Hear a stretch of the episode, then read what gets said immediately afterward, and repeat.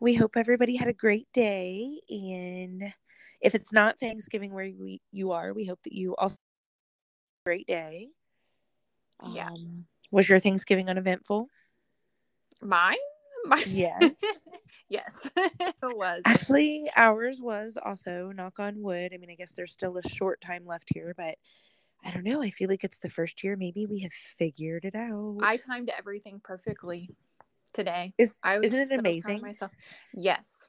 ah yes. My turkey was done a little sooner than I had hoped that it would be, but it wasn't dried out or anything, so it was fine. Oh, great. All was fine with the day. I love it. I just Uh, love but when it everything works else- out that way. Yep, everything else was done as my in-laws were pulling in the driveway. Perfect.